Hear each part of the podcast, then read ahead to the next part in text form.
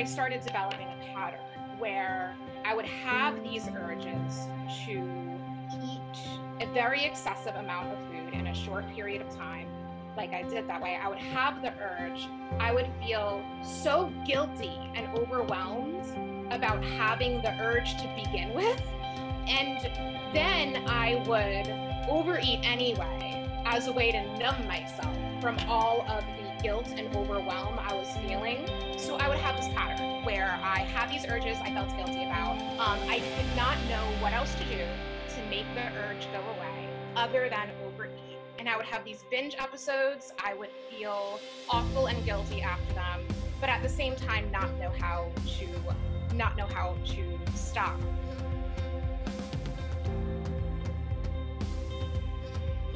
And a big thanks to this week's sponsor, Creative Waves Podcast. Emma Isaacs has been a designer for 20 years. Her podcast is filled with inspiring conversations with successful photographers, musicians, fashion designers, artists and sculptors who have been so generous with their tactile advice to truly motivate and educate creatives. Keep us all on this important path.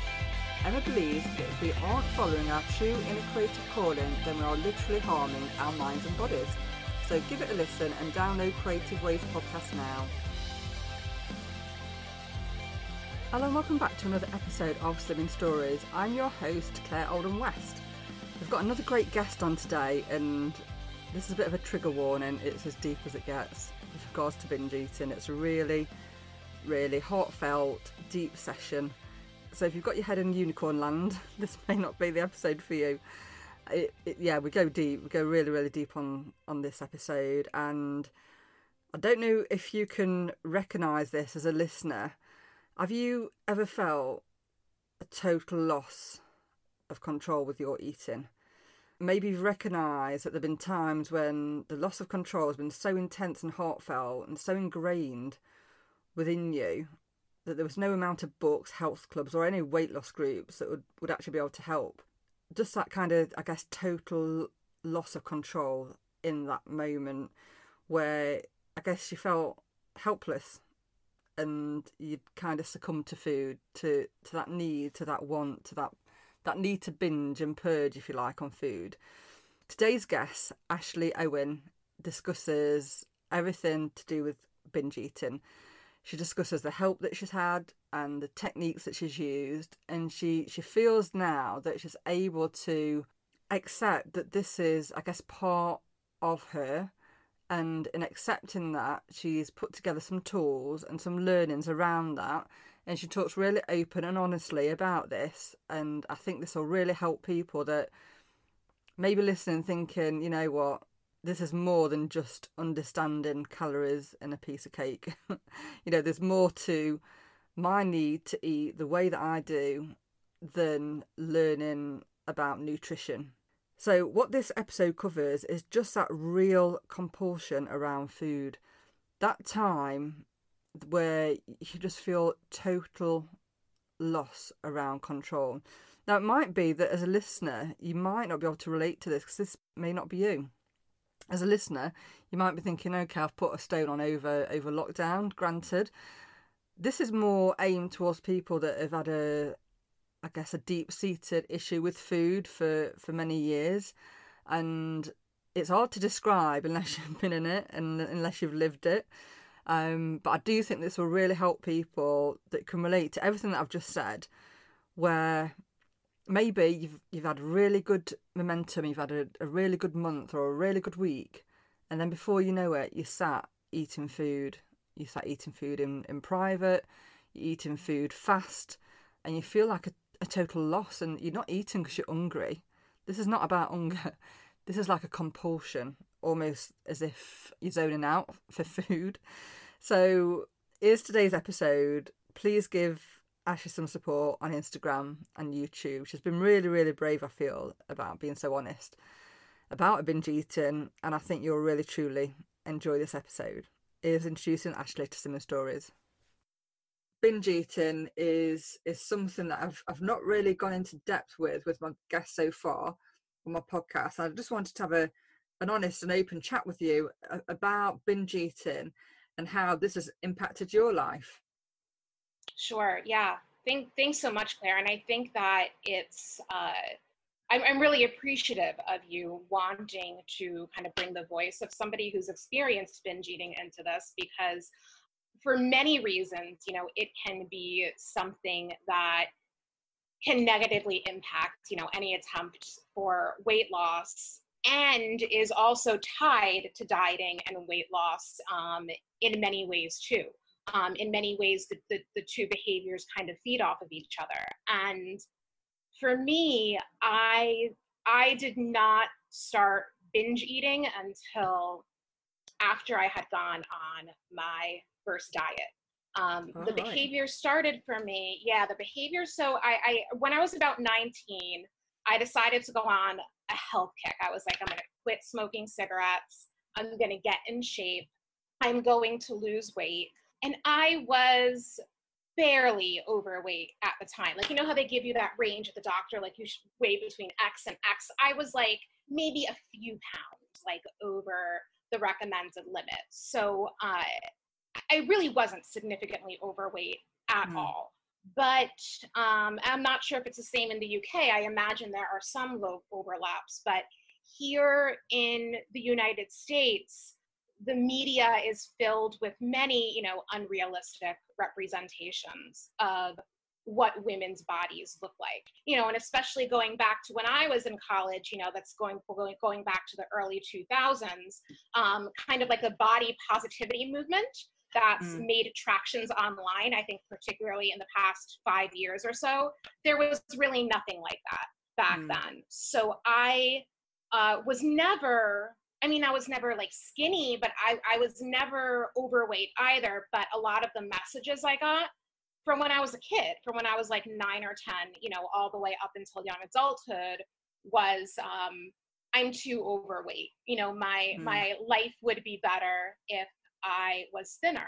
So I decided to go on this weight loss mission, which, you know, I did lose a lot of weight. I lost about 35 or 40 pounds over, maybe like a year and a half, 2 years.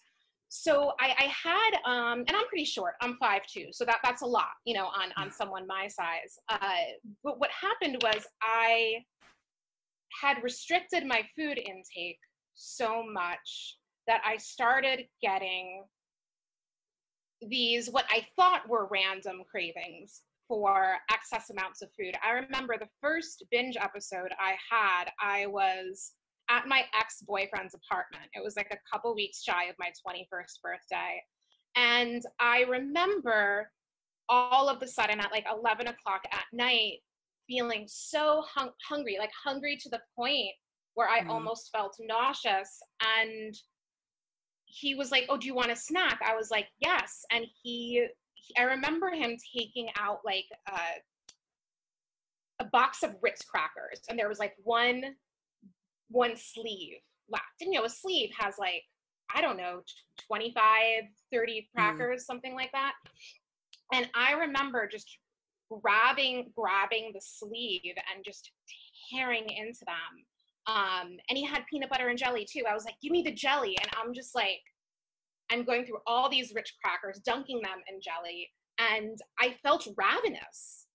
I felt ravenous. And I felt like nothing is going to get in between me and this Ritz crackers and jelly. And it felt, I felt incredibly guilty afterwards. I remember going to the bathroom overnight and trying to make myself vomit, but I wasn't able to.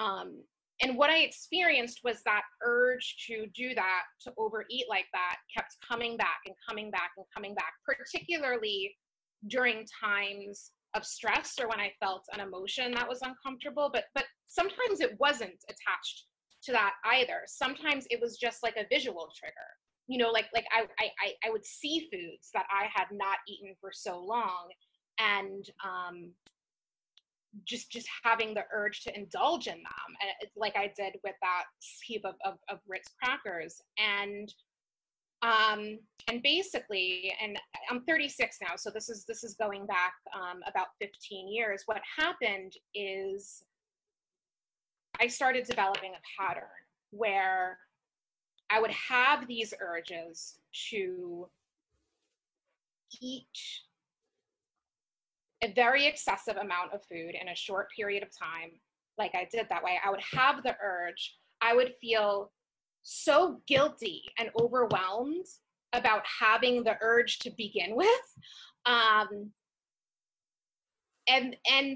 then I would overeat anyway as a way to numb myself from all of the guilt and overwhelm I was feeling. So I would have this pattern where I had these urges I felt guilty about.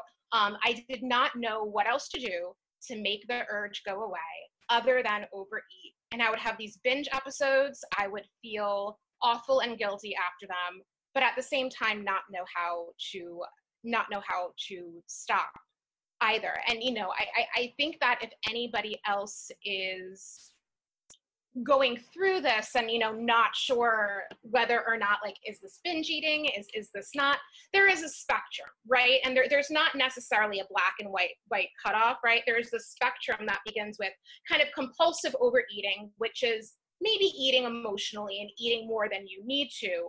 And then there is full out, like, severe binge eating, where there's a pervasive pattern that's sometimes daily, and your whole food intake, and, you know, and energy level gets impacted by it. So it definitely happens on a spectrum. But I think that one of the defining factors is how out of control it feels. You know, how strong the urge is, and how once you start, how difficult it is to stop the behavior. Like that. And that, to me, once it gets into that almost trance-like state, like that was the main differentiation for me. Yes. When it felt like I would be lured into this trance, that I didn't know how to stop from the beginning. And once I started, I would often eat until I was sick. Have you had the same feelings where you've zoned out, and it literally is like zoning out? Because when you eat the food, you don't really want the food for hunger, and you know the food isn't great. It may be a food that's unhealthy. It might be a food that's healthy, but you're having so much of it.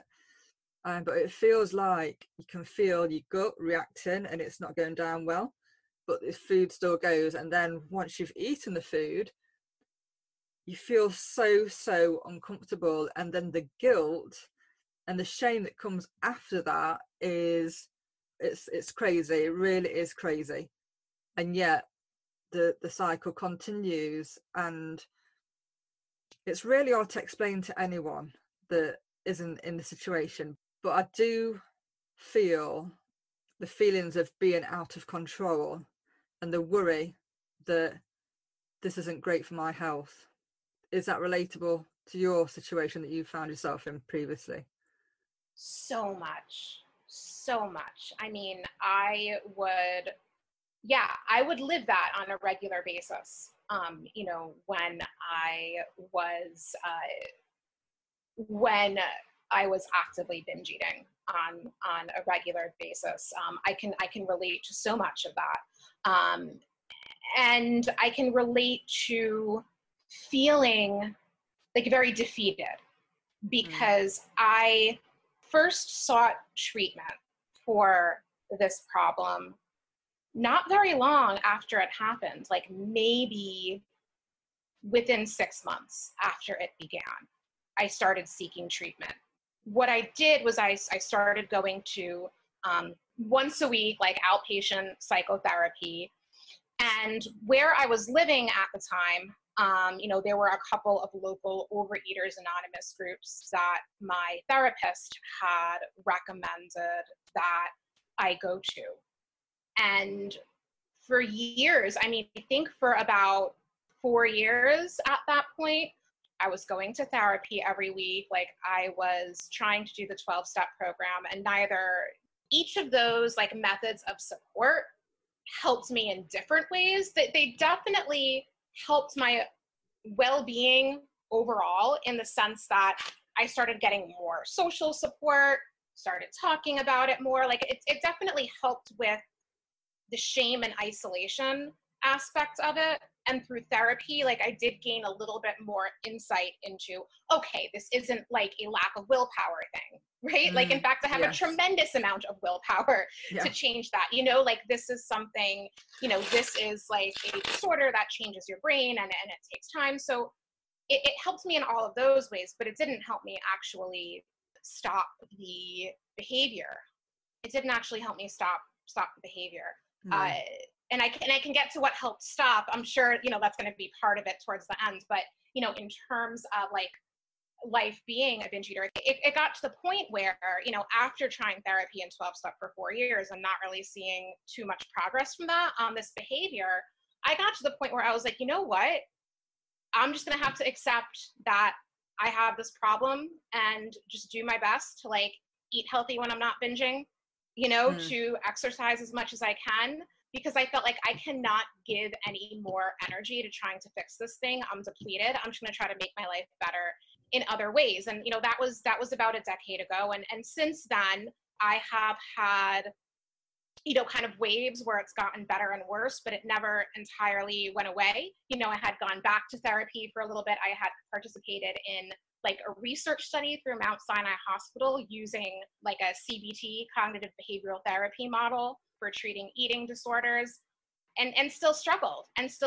So and another struggle I had on top of just the constant shame around it is I tried so many things. I still couldn't stop. And I was kind of dealing with, okay, do I just accept that this is something that I'm going to have to deal with and move on from my life? Because I would get frustrated because I was kind of putting other parts of my life aside to focus on treatments and recovery and like not seeing motion. So it was really discouraging. And I definitely, you know, tried to overcompensate in other areas of my life, like working super hard in my career and throwing myself 110% into relationships. Like, I'm going through a divorce right now, and this is the first time I've been single in 18 years. So I put up a lot of distractions because to look at the truth was too painful, you know, for a long time. So in the UK, we don't really have the 12-step program for eating disorders or like binge eating, although they do exist probably more in and around the cities. But what we do have is Alcoholics Anonymous. And for anybody that isn't aware of that program, that is a 12-step program that helps with self-care, and it really basically peels back the onion and looks at behaviours and attitudes towards the addiction. And that's what Ashley is referring to. So I just thought I'd mention that because I know some people might not be aware of that. Having found yourself in the situation where, you know, you've done this 12-step program, you thought this would be the answer, and although it's opened up this community, you've got support, you've not really been able to change your behaviours, and feeling that, okay, you need to accept that this is you, and maybe you'll just work a bit harder with the exercise, and this is just something you're going to have to accept. Yeah. At what point did you then challenge the binge eating again? Well, I had never really stopped turning to the binge eating. The turning point came after my husband and I separated, I think. My binge eating problem, and he knew, you know, he knew the whole time, you know, and he had his own addictions. So I think that there was definitely some codependency and enabling going on. You know, and while I think that binge eating disorder is a little bit more nuanced than other addictions, the pattern of having an urge that you can't refuse, that you keep acting on, that ultimately makes the behavior worse and worse, like that I think is where the overlap is. Yeah, so we both had our own problematic behaviors that once in a while we would kind of call each other out on and say, maybe we should change, and we'd try, and then things would fall back, you know, into the old routine in a couple of weeks or a couple of months. So, so even though the binge eating problem did not directly impact my marriage falling apart, And we were very happily married for a long time. Things fell apart kind of quickly. You know, we each had a role in it. And after that, I think when you go through something like a loss so shocking like that, it changes your perspective on a lot of things. And I had made some mistakes in the marriage that I wanted to correct. And once it became clear that I was not going to be able to correct them in the marriage because the marriage was ending, I really did a lot of introspection and soul searching. And I really sought a goal of how can I love myself and love others better. And I came to the conclusion, I said, you know, if I'm really honest with myself, I'm not loving myself to the maximum degree that I could if I'm still active in this behavior. So I come to that realization, and then I'm like, well, great, what next? Because I already tried like literally everything under the sun when it comes to eating disorder treatment. 12-step, mutual support groups, research studies, outpatient therapy. So I tried this thing. I was like, let me just experiment. I'm going to try this thing and see if it works. And I had a parallel process that I was doing at the same time that kind of morphed with this. But my original idea, I said, you know what? I am going to record videos for myself. I'm going to record them on my phone, save the video, and then if I feel like I'm going to binge, play back the video. You know, that, and the video said something, you know, they would say things like, all right, Ash, you want to binge? You're probably feeling X right now. Here's some other things you can do. It was something I really hadn't done before. Like, I was seeking all of this help on the outside, thinking these programs could heal me. And what I really needed to do was like get a little bit intimate with myself. So I started doing those videos. And around that time, I also started like surfing the web and surfing YouTube. I'm like, you know, I really want to, like, I've done the whole therapy thing. Like, I don't really jive with 12-step. Like, I didn't want to go back to anything else I had tried.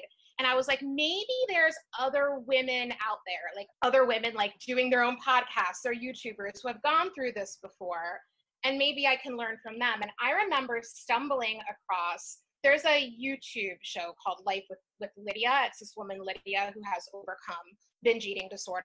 And on her show, she was interviewing a woman named Katherine Hansen, who wrote a book called Brain After Binge. And these are two women, you know, that have recovered from binge eating problems. And Katherine Hansen was talking about her recovery experience. And she was saying that, and this resonated with me so much and has helped me in my recovery more than almost anything. So she made the point that the reasons why we start binging are important, but insight about those reasons alone is not what's going to make us recover. It's changing our brains. And basically what she means by that is that when we have the urge to binge eat, it's coming from our lower brain, which is responsible for the more primal decisions. Yes. Some people call it like the reptilian brain or lizard brain. It's coming from that part of the brain. And what starts the binge eating, all sorts of underlying things can start the binge eating, you know, usually dealing with some kind of a need to self-soothe, instant gratification, right? And there's tons of things in our early lives that could make us vulnerable to that. But what her point was, what starts the behavior, it's not what sustains the behavior. What sustains the behavior is our brains get so used to feeling something and then responding in a certain way. That's why the urges are so hard, because through binging all of these years, we have rewired our brains to associate certain feelings or even certain visual triggers or places or experiences. We've trained our brains through our behavior to associate that with eating massive amounts of certain foods. So in order to recover, we need to teach our brains to behave differently. So basically what Katherine was pitching on Lydia's show was that every time we feel an urge to binge, to remind ourselves that that's like the reptilian brain or a lizard brain. Right. Yeah. And it helps because it almost gives that part of our brains like a personification that's separate from us.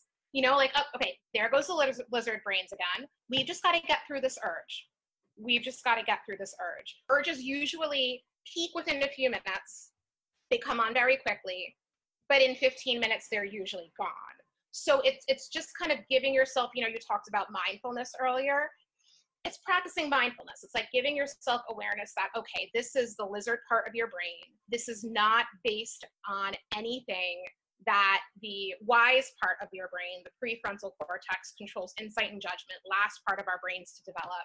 You know, this is not something that the wise part of your brain is telling you to do. Like this is the reptilian part. It's an automatic instinct, you know, at a certain point. And it's challenging, but you know, it's also positive because our brains have neuroplasticity, which means they change as we change behaviors. So we're really, in a sense, artists of our own brain, right? We can behave certain ways, and then the behavior produces new habits in the brain, you know, and changes the way that like the neurons fire and the messages move around in the brain. So that's a very empowering perspective, because the perspective I got, for example, in 12-step groups and, you know, through like the medical model of treatment is you have a disease and you're sick and you're always going to have to be very vigilant against this, you know, and while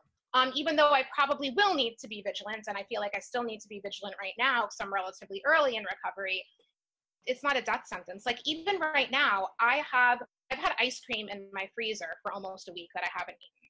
I mean, that would be unheard of, you know, when I was, absolutely, you know, active in my binge days. So there's hope with neuroplasticity, right? There's hope that the brain can change. And once I heard that interview, I read Katherine Hansen's book right away. I said, I think this could work for me. And with the videos that I was kind of recording with myself, they were helpful, but I said, you know what? I need a community around this. You know, like I don't want to do this alone. I need to enlist support. So I spoke with 5 or 6 people, a combination of family and friends who I was closest with. And I said, I think I'm ready to nip my binge eating for good. Mm-hmm. I was like, I think I'm ready because of the transformation I'm going through in the wake of this loss to make a radical change, but I need help.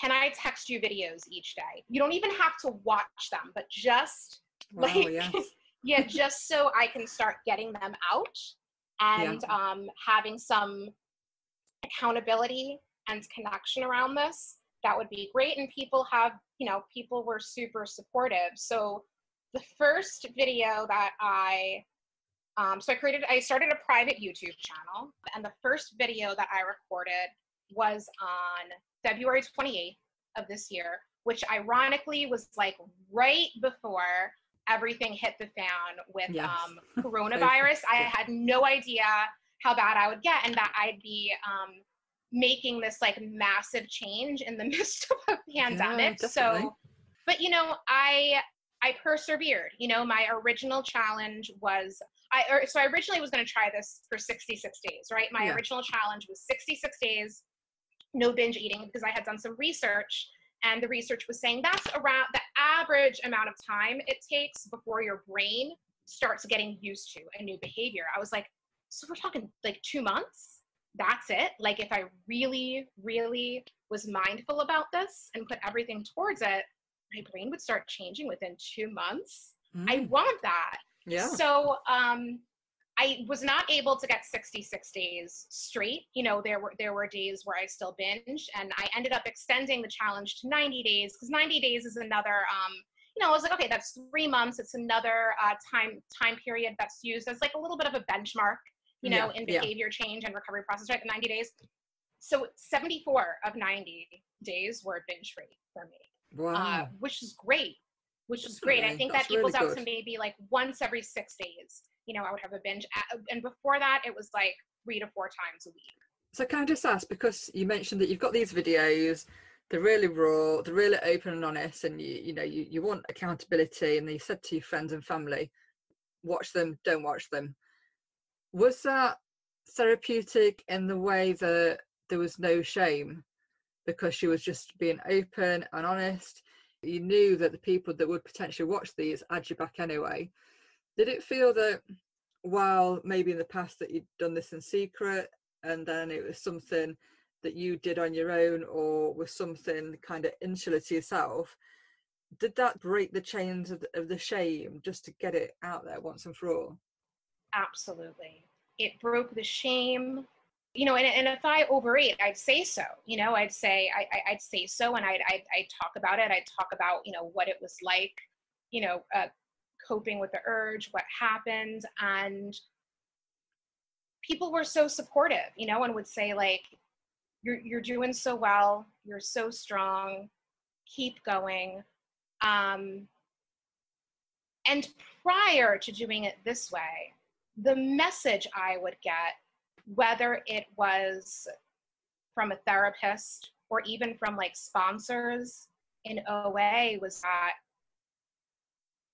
I mean, it wasn't punitive or like overtly judgmental, but it was kind of like, okay, well, this means there's more work to do. And at a certain point, I got exhausted and I didn't want to do any more work. But the messaging I got from this was completely absent of shame, you know? The message I got was not, okay, so we have more work to do. It was keep being yourself. Keep being yourself. Wow. You know, you're moving forward. And that... that's powerful. That's powerful. You know, that was really transformative for me because I started feeling like, for the first time, I think, there's not something wrong in me that needs to be fixed. You know, I can still strive for accountability and improvement. But yeah, the shame was taken out of it. Most of the people who I shared these videos with had not experienced, some of them did, but most of them, you know, didn't experience binge eating problems themselves. So they would say, I really appreciate the opportunity to learn about this because this is something that I never would have understood if you didn't spell it out this way. So it also ended up, and this was an unintended consequence, but a really positive one, that I opened the door for some other people in my life to develop more of an understanding and compassion towards this. And who knows if they may not have otherwise had that chance. And I did not start these videos with the intention of going public, but I got feedback from almost everybody who I shared these videos with. Have you considered going public with this? Because this is something that I think women would like to hear. And I gave it some thought. And at the end of my initial 90-day challenge that ended at the end of May, I decided to go public. You know, I don't really want to like be an influencer, right? I don't want it to be like that huge, but I switched to a public channel. I started my Instagram and I shared with my social networks. Like I opened up, you know, this is what I'm doing. This is why, because I really want to get this message out there to other women who might be struggling with this and start offering to coach people who think that they would benefit from my help. And that's all like tremendous accountability. Like that helps me stay on top of things so much. So I'm like, I've got to stay well and in the right direction if I'm opening myself to others like this. But it also, it helps not only with accountability, but with a sense of purpose, because if stopping binge eating like was only changing my life, then so what? You know, like I'm a kind of person, I have a very collective community kind of mentality rather than an individualistic mentality. you know, in all those years in therapy, even though I knew I wasn't the only one struggling with this, the process did feel kind of isolating. So I'm working on it one-on-one with a therapist. Even 12-step felt isolating to me sometimes because eating disorders are so nuanced. And like, yes, there is an addictive aspect to it when you look at the urges, but the 12-step model really, there's a lot of differences, even between binge eating disorder and alcoholism. Mm-hmm. So treating it like it's purely an addiction really didn't work for me either. So even though a lot of the people I met, and I made some people that I'm still friends with now, you know, that I met in 12-step 15 years ago, like, even though I got some things out of it, I met some great people, you know, people I think had good intentions when they try to help me. That really wasn't the right fit for me either. You know, and I always had a part of me too that was a little bit like a little bit of a performer. You know, I have like a theater background, and I've always been really comfortable with speaking. So kind of creating a platform for myself where I can express myself verbally, but also like do it in a way where I am sharing community with others. And like, if I could just make one other woman, I mean, could be a man too, but I think women, you know, I could relate to a lot more. Like, if I could make one other woman feel, oh my gosh, she gets me, you know, like she gets me. I went through that too. Like, if I could make one other woman feel that way, you know, then it's a success. I'd love to make hundreds and thousands of other women feel that way, you know? But even if I could like reach, reach one, it really helps with a sense of purpose. And that's what motivates me. Yes. You know, like a collective sense of purpose. Just to go back a little bit, you started this in around February of this year during quite a crazy time. Yeah. How do you feel this has had with regards to your relationship with food and eating healthy food, and also how has it made you feel in terms of getting on the scales and being accountable? Do you feel that this has improved your confidence? Do you feel that getting rid of that shame has made you accept a larger shape that you have been in the past?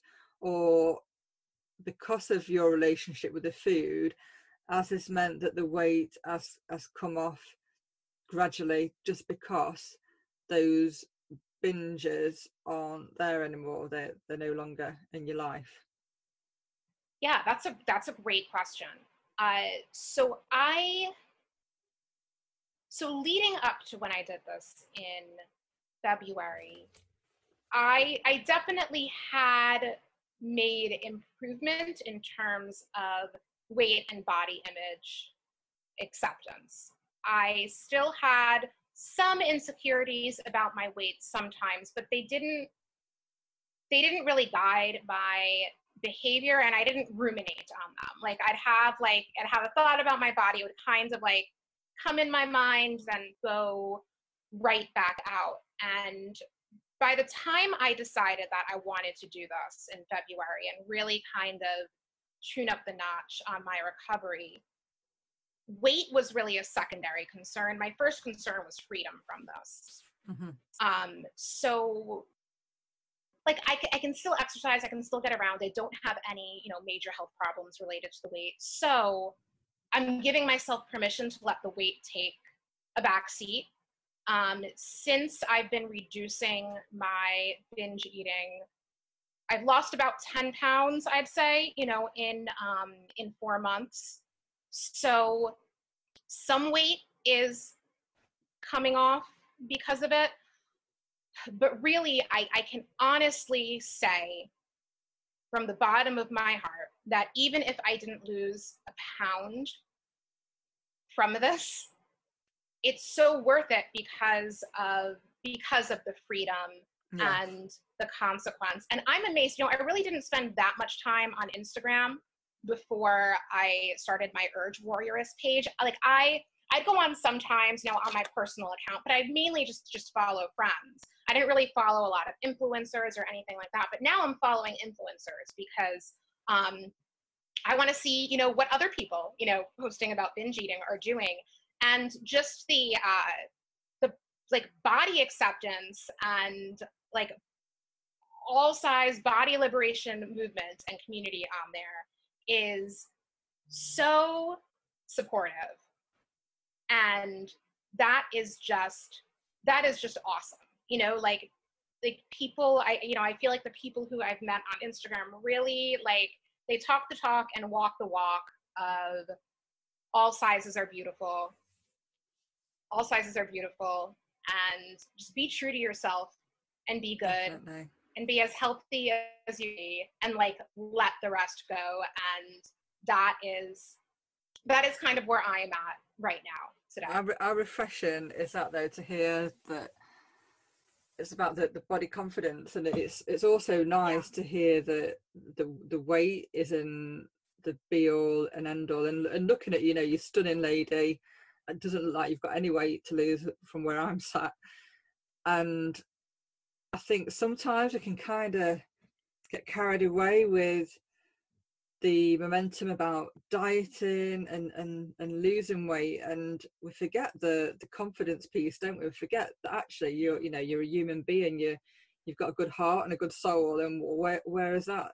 That kind of gets swept away, doesn't it? We forget that we have feelings, and not to just keep punishing ourselves and our minds with often kind of toxic self-talk regarding ourselves and our bodies, and just putting ourselves through the mill really. We don't need to keep doing that. And it's been a lovely way just to get an insight from you, Ashley, just into how you was able just to get that help and make that connection.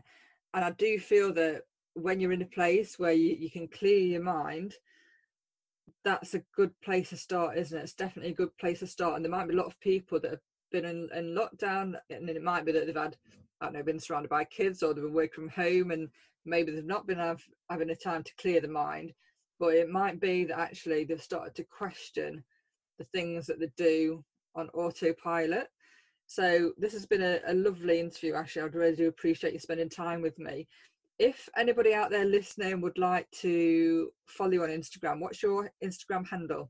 Yes, it is Urge Warrioress. So Urge, URGE,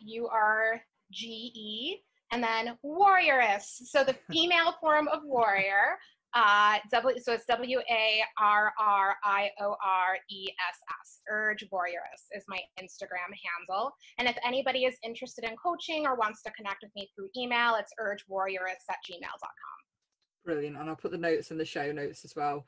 So if anyone wants to connect you, they've got every opportunity. I'm on YouTube also. Exactly. Yeah. So no, it's been lovely chatting with you, and I'm, no doubt you'll be on again, because I'm really interested to see where your journey goes with this. And it's been a great insight. So thank you so much for joining me today. You take care, Ashley. Thank you. Thank you, Claire. Have a wonderful evening. So I think it's safe to say that I really didn't hold back in this interview with Ashley. I knew what Ashley was all about, and I really felt that she'd make a great guest, and that everything that she has to say is so relatable. Ashley's not a medical professional, but Ashley is somebody that has lived with binge eating for many years, and the reason I wanted her on was because there'll be other listeners that can relate to her story and her journey with her not necessarily weight, but with the compulsion to eat and feeling out of control in that moment. So if you'd like to continue to follow Ashley on Instagram, you can find Ashley on Urge Warrioress on Instagram. So that's spelled URGEWARRIORESS. I'll also put a link in the show notes with some other links to her YouTube channel. And yeah, go over and send us some love and say hi. And it's just so refreshing, isn't it? It's just lovely and refreshing to hear somebody else that has had those same feelings, those same thoughts. And it's not something that we hear, is it, a lot of? It's really, really not. We might hear people talk about comfort eating. We might hear people say, I've been out, and I feel like I need to start back on the diet. But I think what Ashley has brought to Slimming Stories is a real openness and honesty around eating that's, I guess, mindless and almost when you're in that moment and you're feeling a bit like a zombie, because there's just no stopping, is it? It's like, you know, the food's like the blood and you can't stop, just like a zombie. And it's like, where's the full stop? When does this end? And it's an odd thing to explain to anybody that hasn't lived it and hasn't been through it. But there are techniques and there are things that can help. You know, binge eating is basically to do with emotions that come up, and we try and suppress it with food. So generally with binge eating, the bigger the issue that is happening in that moment, the longer the period of time that binge eating can continue for. And there are techniques with any mental health problem, with any issue that comes up, with any compulsion, with any addiction, there are techniques, there is help out there for people to deal with this type of eating disorder. So look online, you'll find loads of support groups. And like I say, I'll put the link to Ashley and to the people that have helped inspire Ashley to help with this. And what I would say is, it's great to look at traditional forms of help, but don't, I guess, knock different alternative methods. I would always say, you know, use your common sense, use your judgment, and just try different techniques. And there might be something out there that you've never tried that might really, really help you just to get a hold on your eating habits and your patterns of behaviour around food. Please subscribe to the podcast wherever you listen to the episodes. It's coming up to a year. We're a couple of days off the birthday of Slimming Stories. So thank you so much for tuning in again. Until next time, take care.